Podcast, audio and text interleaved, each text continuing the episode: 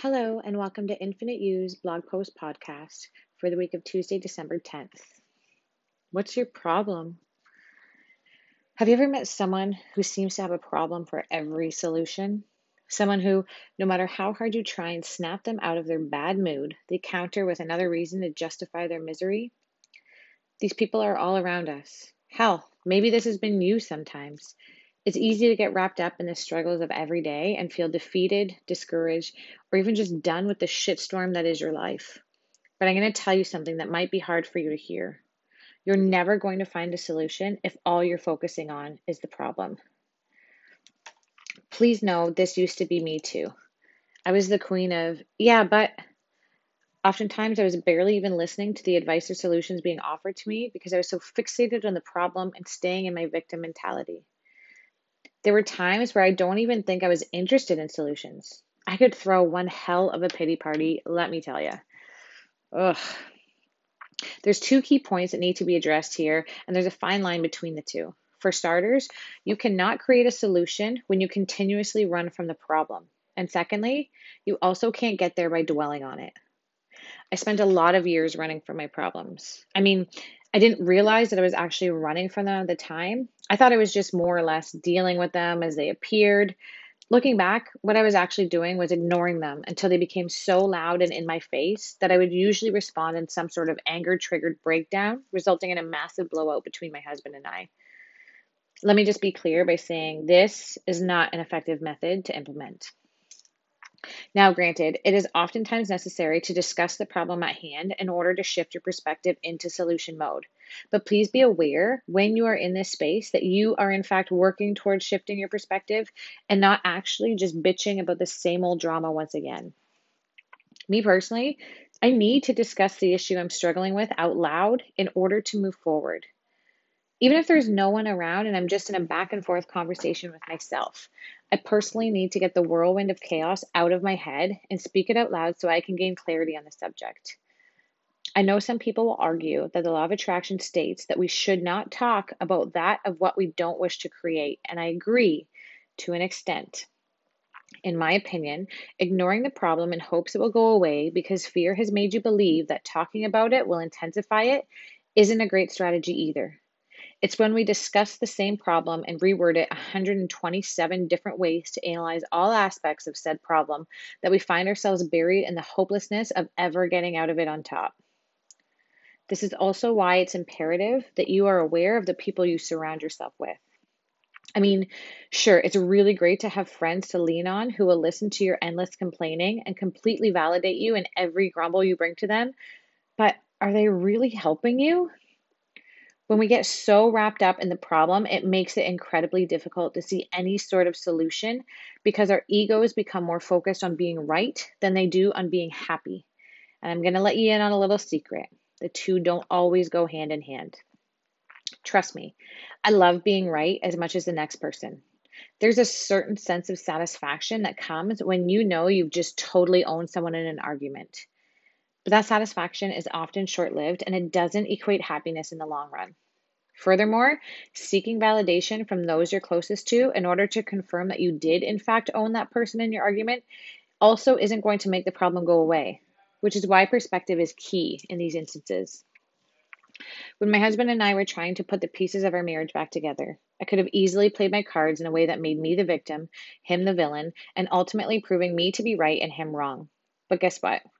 Not only would that not change the situation we are currently struggling with, but it wouldn't help us reach any sort of solution and how to fix the actual problem at hand. Now, I'll be real with you. I love a good bitch session as much as the next person. I would be lying if I said I'm so together that I never allow myself to fall into the vortex of drama and shit talk. But here's the difference I don't allow myself to stay there long anymore. When something triggers me and I get fired up, trust me when I say the first thing I want to do is call my bestie and vomit drama through the phone for her to weigh in on. And just for the record, by weigh in on, I mean jump on my bandwagon, shit tug the situation to death, and tell me I'm right and how I'm reacting. Occasionally, I still do this, but lucky for me, my patience level for myself is low, and I realize very quickly that that strategy is not going to pull my head from my ass. It's important that we have a friend circle that we can lean on in times of need. but it is equally important that said circle are people that help you move through your problems, not just pull up a seat and get cozy with them. This can be a struggle for a lot of us. I mean, being a good friend means listening without judgment and being supportive, right? Uh, not always. In my opinion, and you're welcome to disagree with me, I'm totally okay with that. But in my opinion, being a good friend means listening, but also transitioning them from problem mode to solution mode, meaning allowing them to have their time to bitch while also leading them to a potential shift in perspective that allows them to move forward in a more positive way. This isn't always an easy task, and to some can be incredibly annoying, especially if you're one of those people I mentioned earlier who would much rather stay stuck in their drama rather than moving towards a more amicable solution. Let me break it down for you in simple terms. If you hate your job, your spouse, the way your kids constantly leave the peanut butter knife in the sink without rinsing it off, bitching about them will not make it better. Especially the knife in the sink one. And to be honest, I'm still working on a solution for that one.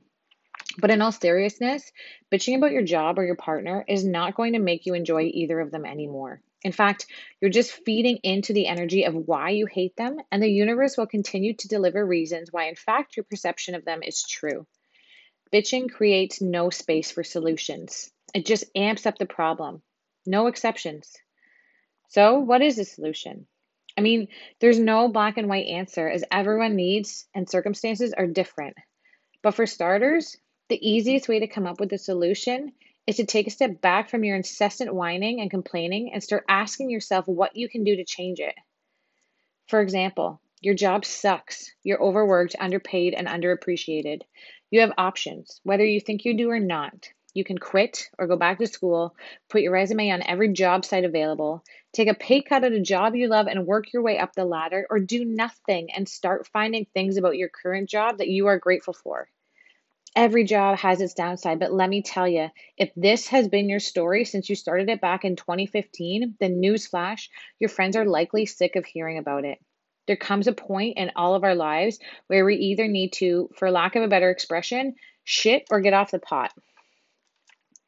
I'm a pretty patient person and fairly tolerant of people's struggles. But, sis, if you've been complaining about the same old song and dance for the last year or more, I'm going to light a fire under your ass for you to either shift it or shut it. There are always solutions. The struggle is the solution you're waiting for aren't always the easy ones, the obvious ones, or simply put, they're the tough decisions that you don't really want to have to make because they might just turn your whole world upside down but your happiness is suffering as a result of avoiding them. The solutions are there, they're always there. Don't let yourself get so wrapped up in discussing the problem that it robs you of your ability to move beyond it.